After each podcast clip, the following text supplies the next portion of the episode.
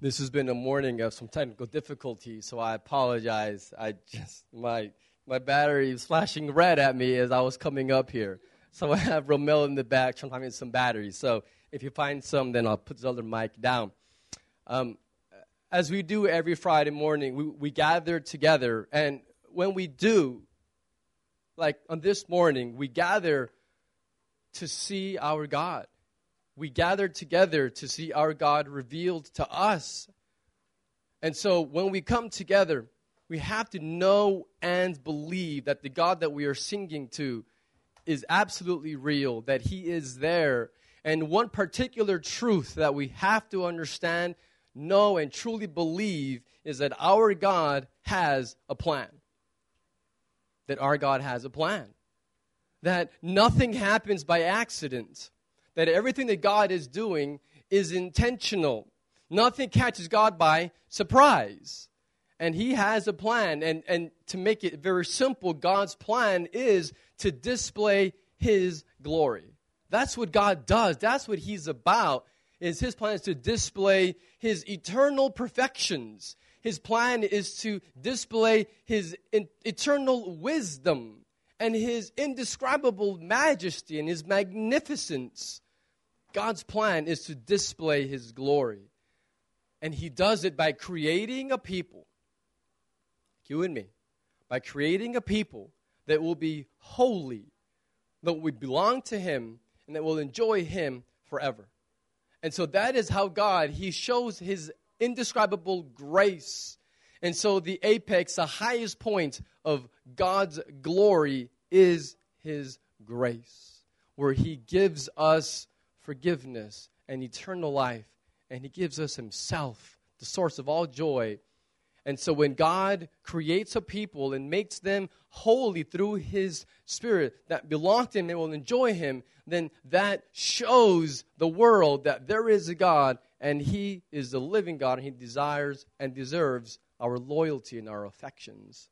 And when you read the Bible from the beginning, book of Genesis, to the end, book of Revelation, Everything in between is about this singular idea. Everything in this book is about God displaying His glory. Everything is about His plan.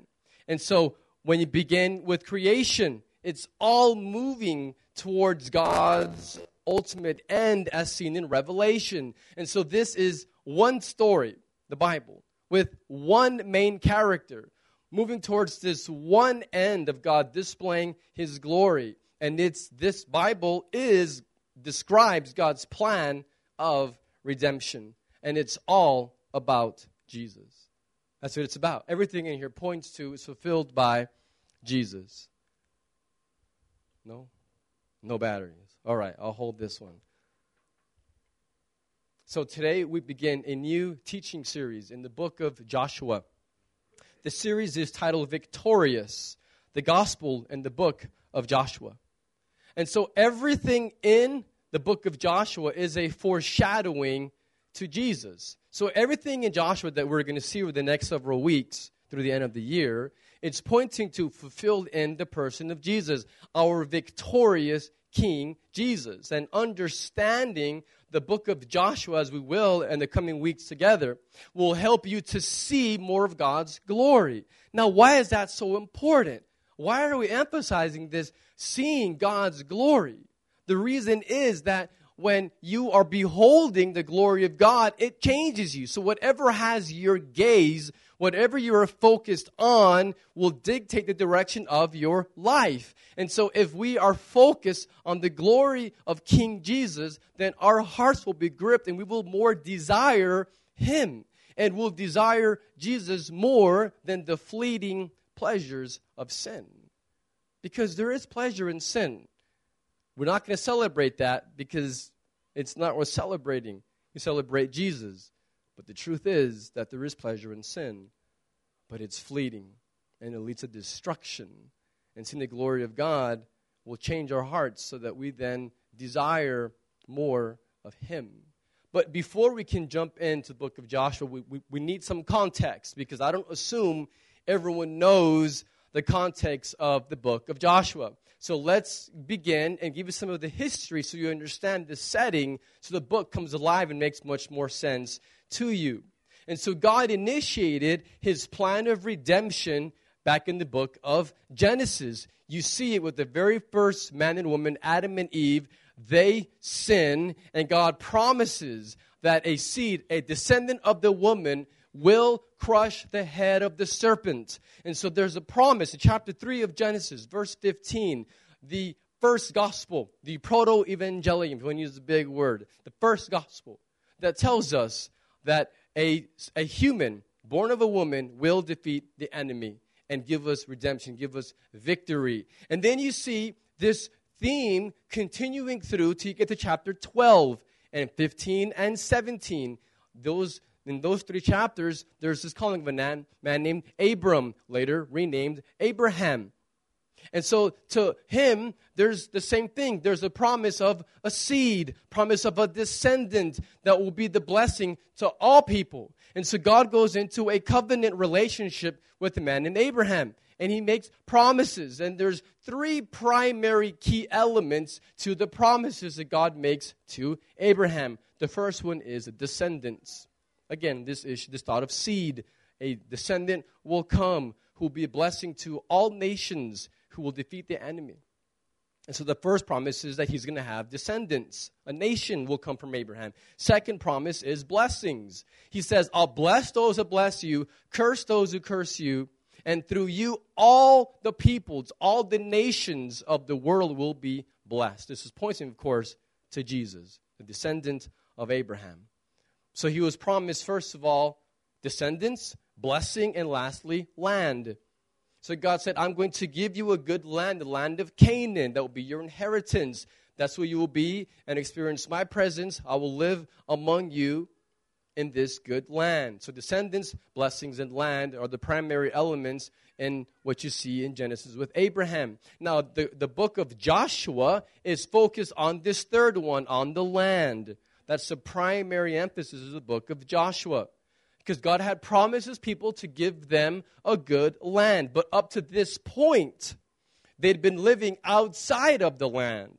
If you remember, what happened is these, these promises that were given to Abraham, he moves to the promised land, to Canaan, but he didn't stay there. Well, he did, but his descendants didn't they ended up moving to Egypt. This is described in the end of Genesis and beginning with Exodus. Now, all of these promises given to Abraham were within a particular context. They weren't random. It was within the context, the framework of a covenant relationship. God chose Abraham. Now, this is huge because we say language like, I found Jesus. Well, was he lost? Like, so you, found Jesus? Really? No, Jesus found you. You're the one that was lost. He came to seek and save the lost. He came for the lost sheep. He's a good shepherd who lays his life down for the sheep. You didn't find Jesus, Jesus found you. Praise and all the glory be to him. And you see that with Abraham. Who was Abraham? He was a pagan. He, he was lost in idolatry.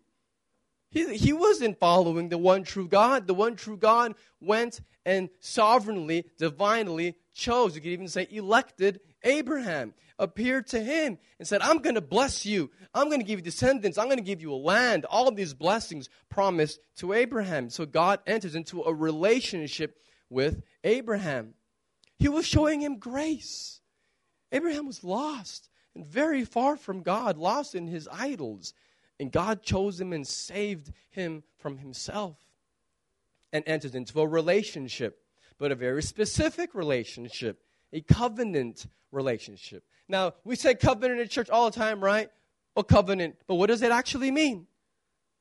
Like, can you define what a covenant? I mean, some people know oh, covenant, but what is it? Well, let's define it. Let's give you a definition for what a covenant is. A covenant is a formal relationship based on an oath with specific commitments. So, again, covenant is a formal relationship that's based on an oath with specific commitments. And so there's three parts there's relationship, and it involves obligations, and it's established by an oath. So these are the realities of what a covenant is. God committed himself to his people. He promised to bless them.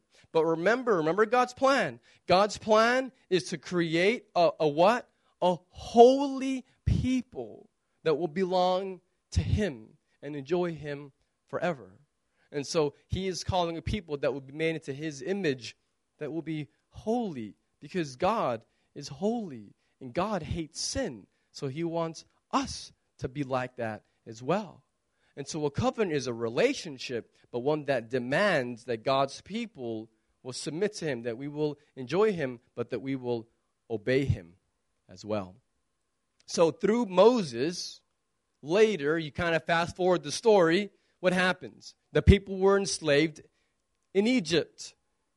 And so, if, if you don't know how it happened, we actually covered this in the book of Exodus a year ago. We began in September, finished in January, went through Exodus. So, a few of you, and over half, of you weren't here for that. But if you were, you remember how they were enslaved. And so the descendants of Abraham, the people that were given the promise, the promise that all the world will be blessed through the Messiah, through ultimately we know his name is Jesus, was going to come through this family. But they're out of the promised land and they're living in Egypt, enslaved, and they're suffering. And what does God do? Raises up a leader, Moses, to liberate them. God is keeping his promises.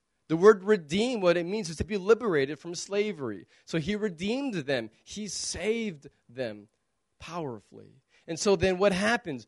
When God is being faithful, keeping his promises, Moses leads them to the edge of Canaan, the promised land. And they're about to go in. And Moses is going to lead them to take the promised land. So what does he do? He does reconnaissance. He sends 12 spies to check out, to scout the land. And we know what happens, right? If you're raised in church, 10 spies were bad and two were good. And so 10 of them came back, 10 of these 12 spies, and they said, What? No, this, the cities are too fortified, and the people are too powerful, and our God is too weak. Our God is not able. Yes, He liberated us from slavery in Egypt and part of the Red Sea. Yes, He, he provided for us he saved us. But this one, this is too big for God. God, God can't handle this. This is too much for him. We, we can't expect this much from God to actually go in and keep God's promises, keep his word, and give us the land. They're like, no, God's too weak. They're too strong. We can't. And the people were all believing these 10 horrible, faithless spies.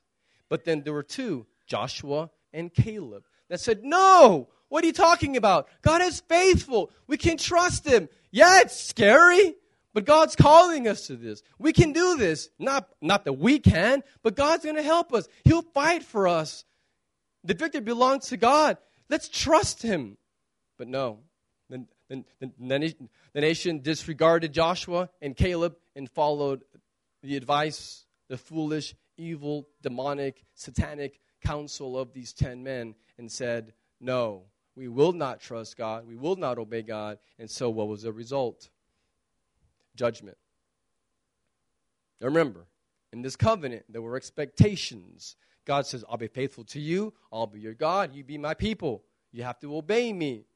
And they didn't. And so that entire generation for 40 years lived in the desert. And that was just 40 years of funerals because they were just waiting for everyone to die. That's what they did for 40 years, burying the dead, going around the same tombs in the same desert, which is not even that big, for 40 years, waiting for a whole generation that did not believe God to die. Only two, Moses and Caleb, that were faithful, who believed God, were the only ones that would be allowed to enter into the, the promised land with a new generation. Our God is faithful. He is. And as we'll see in the book of Joshua, it's a bridge. It's a bridge between the first five books. I just gave you very bare bones overview of the first five books in the Bible, sometimes called the Pentateuch or the Torah. Torah is a word, it means instruction or teaching. So these first five books written by Moses give us this history of what happened, how they became God's people. But but the Torah ends and they're in the wilderness. They're not in the promised land where God promised them. And now there's the Exodus part 2, the sequel. Same story, it's just continued. That's Joshua. And so Joshua is a continuation of the same redemption story seen in the Pentateuch, the Torah, and and so it's a bridge between the Pentateuch and the rest of the Old Testament. And so to get to the other history books and the prophets and, and so to make sense of the entire Old Testament, you need the connection, the bridge, and that is what the book of Joshua is. So Joshua explains how they went from slavery, and from the wilderness into the land. So, so, so Joshua explains how they took possession of the promised land. It's very important. So, who was this Joshua guy? All right, so we're talking about the book that describes what happened with him leading, but who was he? He was born as a slave. He was born in Egypt into slavery. He saw firsthand. He was there at that Passover when all the firstborn of Egypt died. He was there when that lamb's blood was smeared across the doorpost. He saw that. He saw the Red Sea parted. He spent 40 years in the wilderness waiting for others to die, so he had to suffer because of others' disobedience. He was the military leader. And so he was the one that led the Israelites to victory when they were in the wilderness and had battles. He was a faithful man. He and Caleb both only two that would see the promised land from that generation.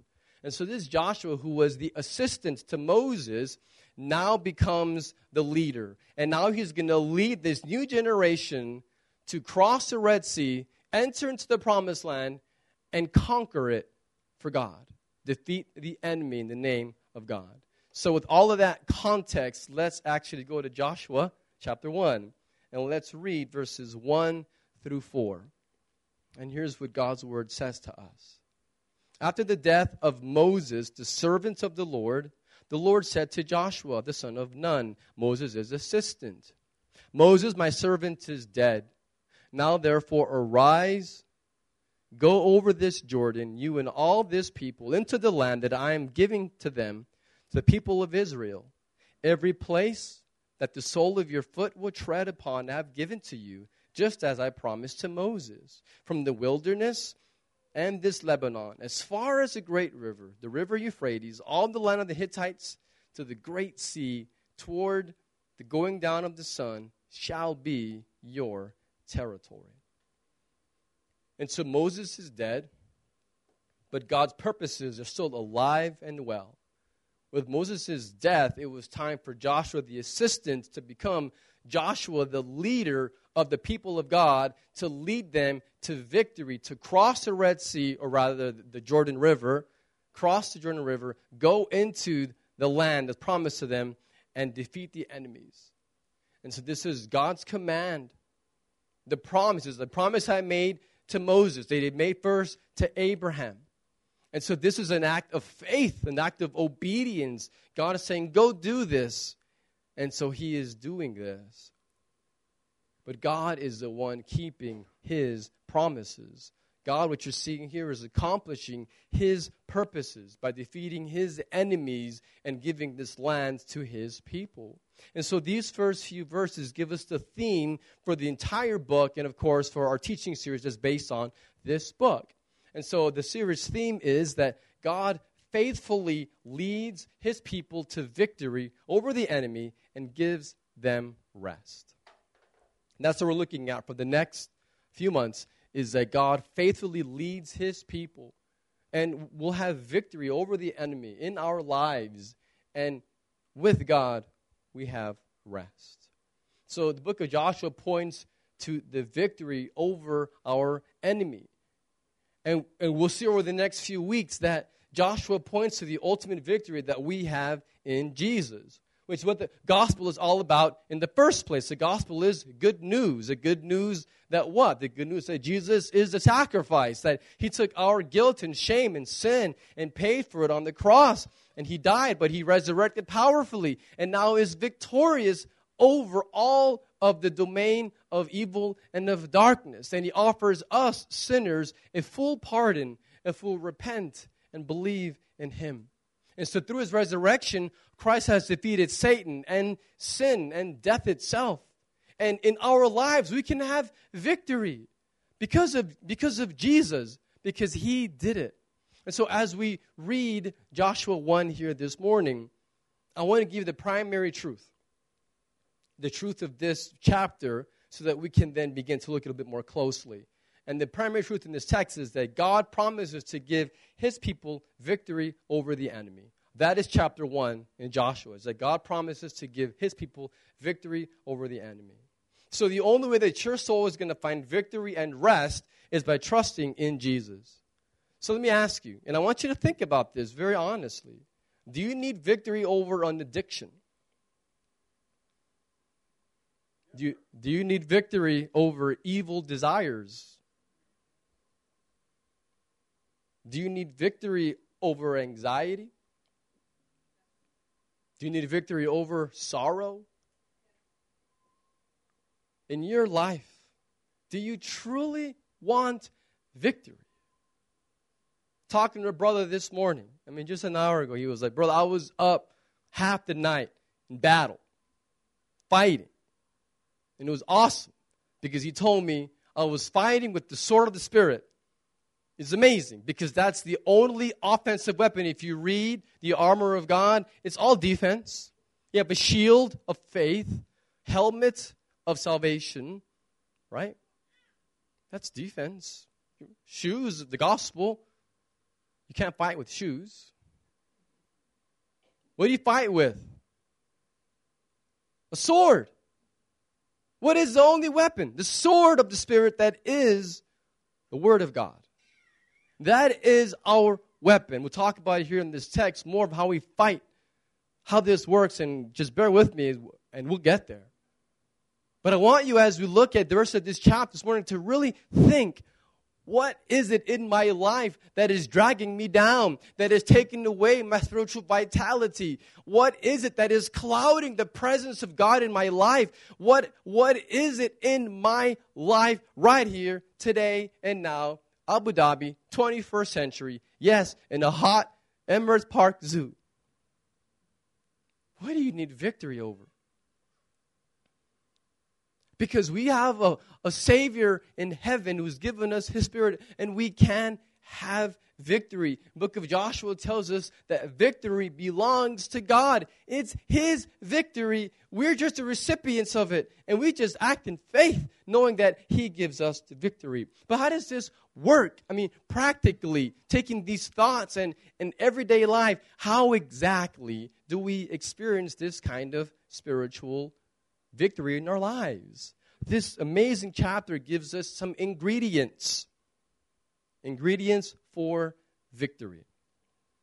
And so there are four of them specifically in this text.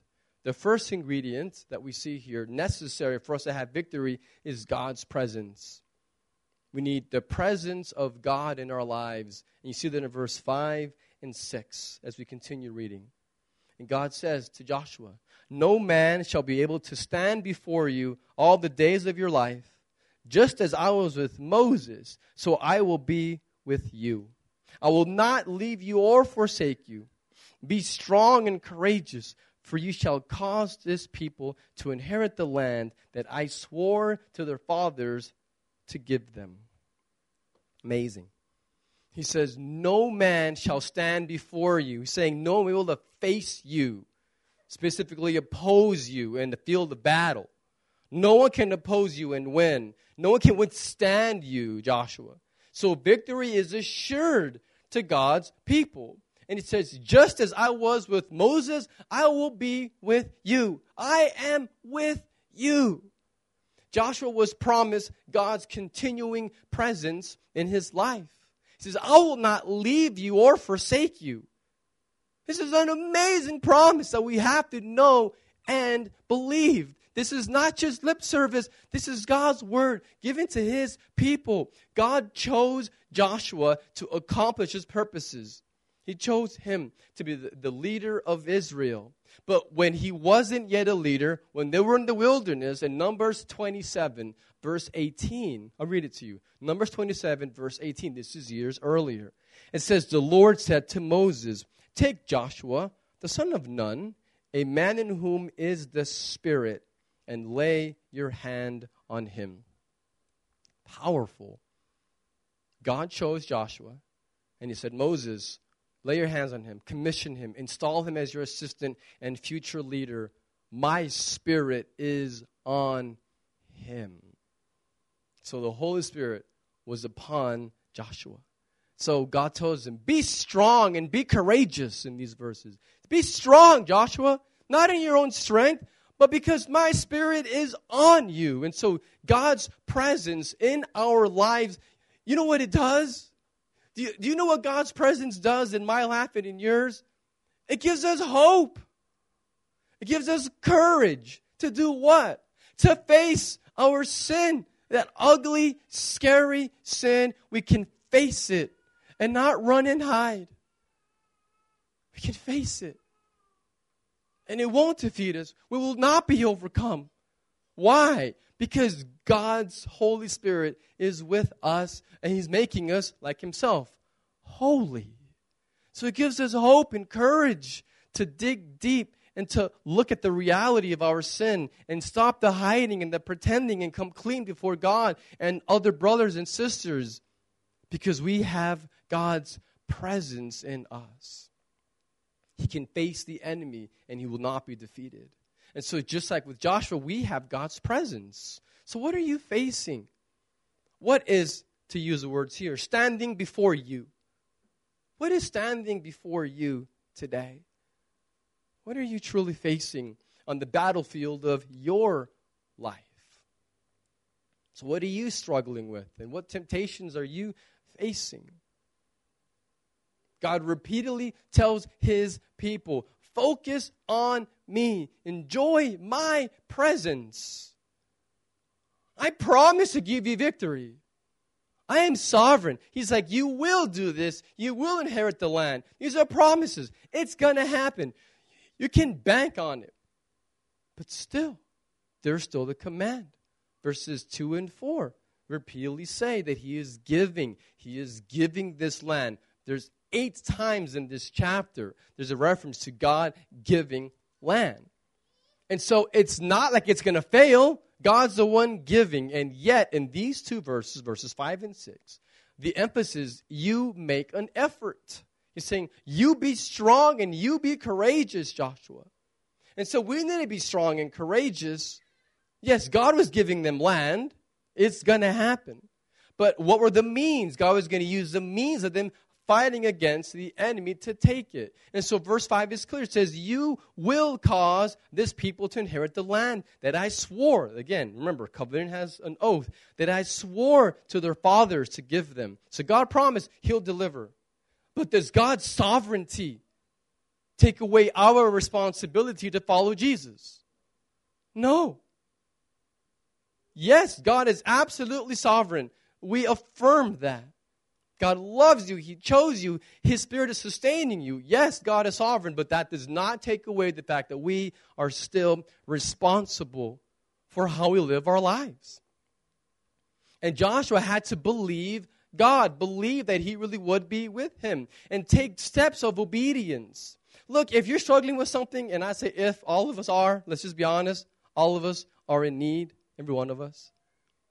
You're not going to overcome you're not gonna you're not gonna defeat the enemy overnight. Okay, you're not. Just know this. It's a lifelong process, a lifelong battle. And there's little steps of daily obedience. It's not all at once. And if you're in a season of victory right now, then you praise God for that. But guess what's around the corner? You're not in heaven yet. You're not glorified yet. You're not. You're in a fallen world. It's a daily struggle, but that's the whole point. We actually struggle. I mentioned this before, but some people say, Oh, I'm struggling with this sin. They're not even struggling at all. They're not struggling, they're giving into it. Struggling is a good thing. Struggling is fighting against it, not giving in. Enjoying the presence of God through His Spirit in you will give you the hope and the courage to be strong and to fight against whatever it is that standing against you. Daily small steps of obedience. So God's promises do not absolve us of our responsibility to hate sin.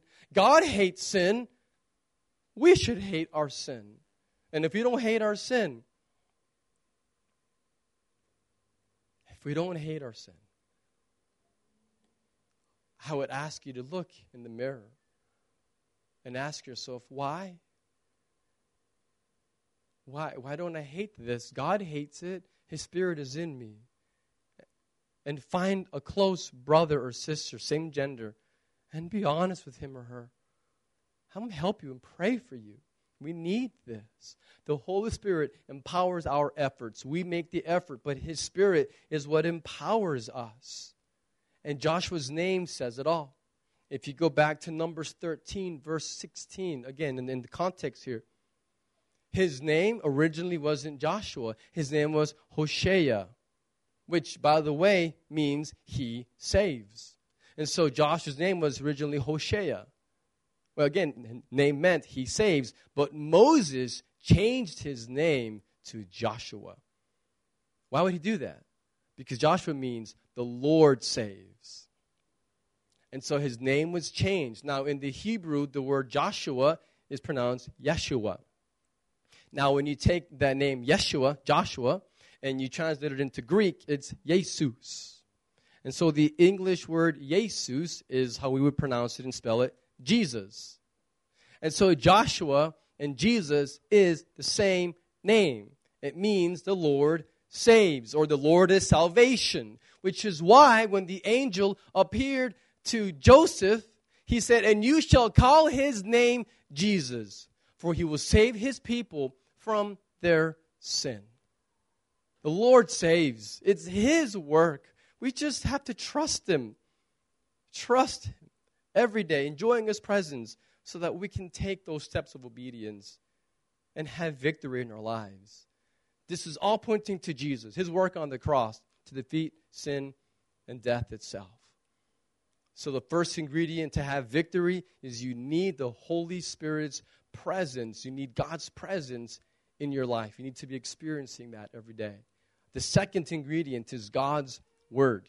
You see in verses 7 through 9. So, you need the presence of God, you need the Word of God. Verses 7 through 9 say, only be strong and very courageous, being careful to do according to all the law that Moses my servant commanded you.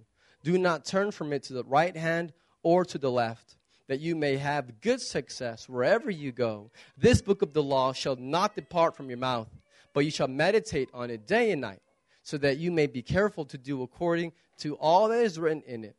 For then you will make your way prosperous, and you will have good success. Have I not commanded you? Be strong and courageous. Do not be frightened, and do not be dismayed, for the Lord your God is with you wherever you go.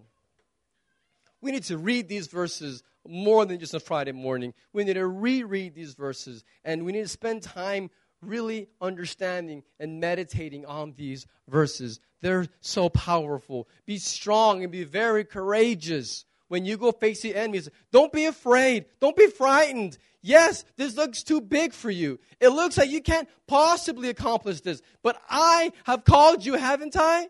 Trust me. Trust me. Look at my track record. I've never failed. I'm not going to start now. Have I not commanded you, God says? Be strong and very courageous. Do not be frightened. Do not be dismayed. I'm with you wherever you go. So God's presence, again, gives us this hope. But God reveals the second one here. He says, Be careful to do according to all the law that Moses, my servant, commanded you. He says, Don't turn from it. And this book of the law, the Torah, he says, shall not depart from your mouth. So he says, don't depart from your mouth. So keep talking about it. So he says, we must focus on God's word in order to experience victory. He's like, You want victory? You need my presence and you need my word. If you don't have a daily intake of God's word, you will not have victory in your life. You can't. Because you're trying to do it away or apart from how God revealed. He's telling Joshua, You're going to do this. I'm going to empower you, but you have to read my word. You have to speak about my word. And he says, And you shall meditate on it day and night.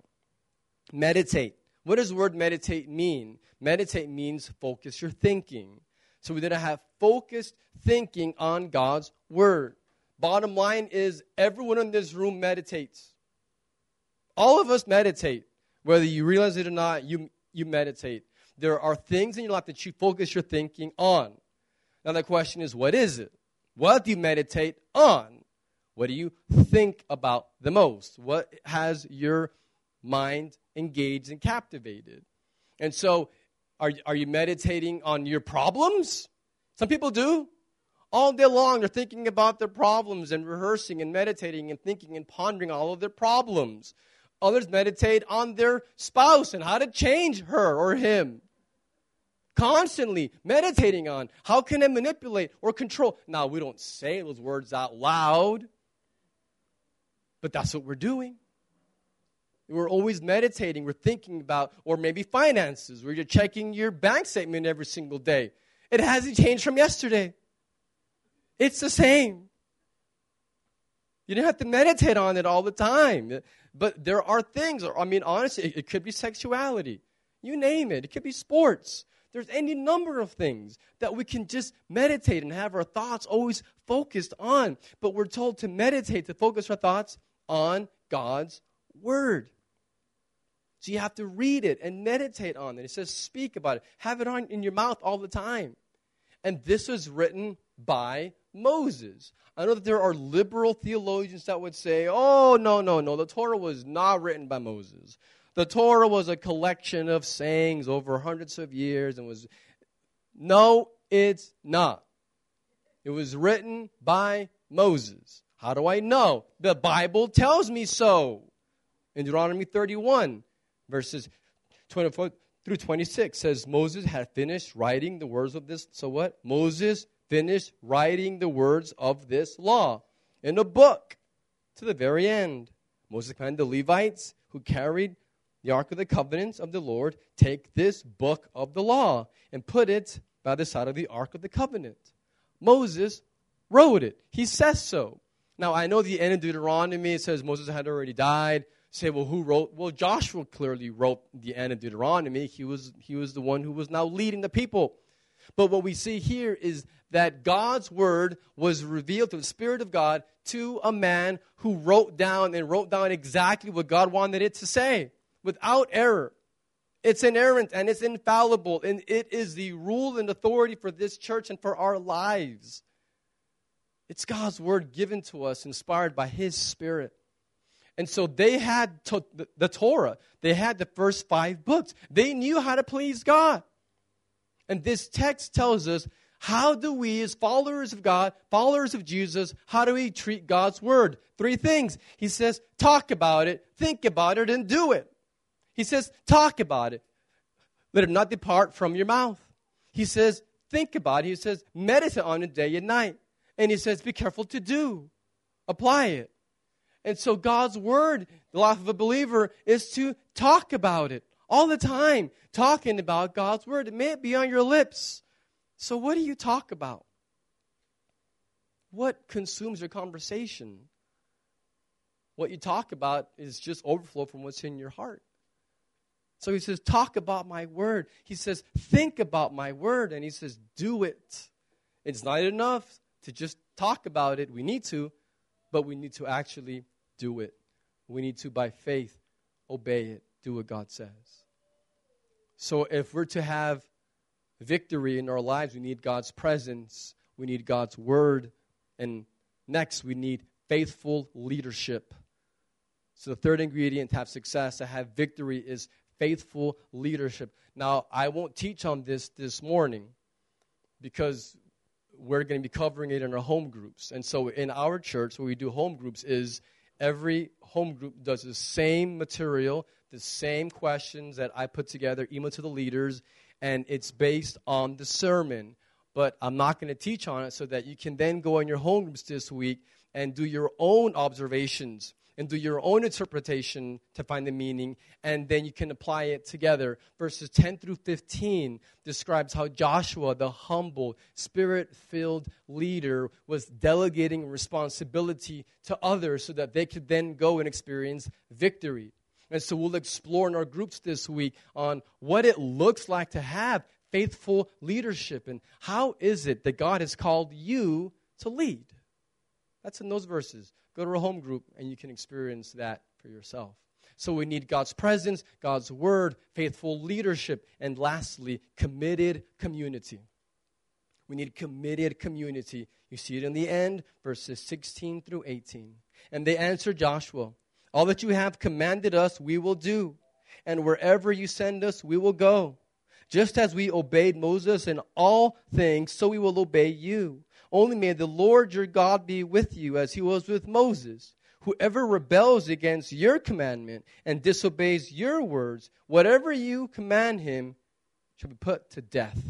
Only be strong and courageous. Powerful.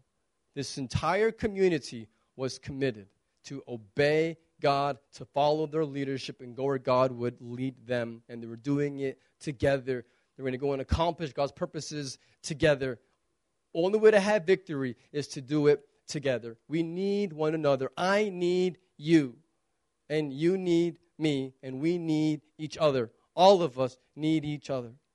And so I would love and I pray that our church would be a committed community. May we truly love one another, show grace to one another, and receive loving correction from one another. May we welcome new people into our faith family. May you truly belong.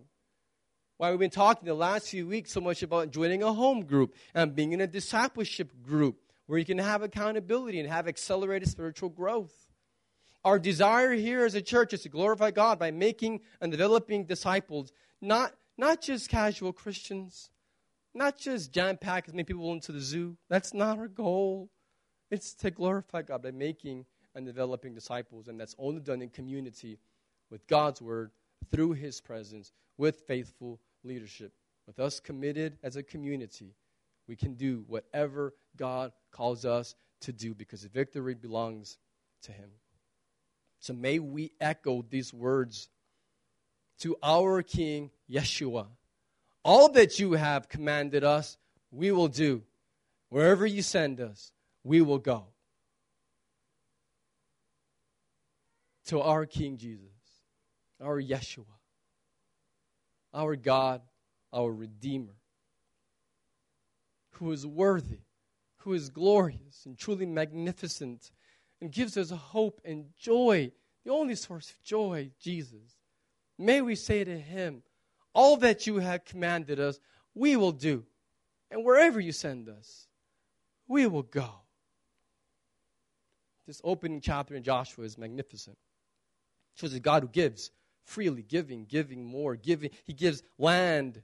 He gives them the, the, the leadership with Joshua. He gives them His word. He gives them His presence. He's forever good and He gives and He makes promises to us. He keeps His word. He is faithful. And so for us, it's trusting Him, enjoying Him. In your life, are you experiencing victory? As we close this morning. I want you to ponder that this week. You have to have His Word and His presence, and you need people around you.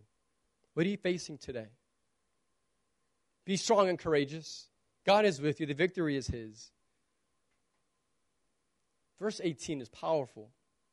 Whoever rebels against your commandment and disobeys your word, whatever you command, he should be put to death. It's Pretty heavy. But disobedience leads to death. And so that's the penalty that we're seeing right here. We can keep the covenant. We can't hope to possibly always be obedient enough to God. We're not good enough. We sin. We're corrupted from the inside, which is why God would one day fulfill this and bring us Jesus, who endured it on the cross. We deserve to die, and He died in our place. And this morning, we're going to partake of the Lord's table with communion where we celebrate this together of how Jesus died and made a way. He was obedient when we are not. And then His Spirit empowers us to live lives of holy direction as we wait for that day where we will be perfectly glorified. If you've never understood this and you've never actually made a decision to receive Christ as your Savior, where you've repented and trust in Jesus alone, you can do so today. You can, and we would love for you to. And come talk to me, let me know so I can get you with someone else to help you keep growing and following Jesus. And if you are a believer, we follow him together. Pray with me. Father, we thank you for giving us your word. We thank you for the joy of being able to pursue you in this community. We thank you for the book of Joshua that has so much for us to learn. I pray that you would help us to keep following you. We praise in the name of Jesus. Amen.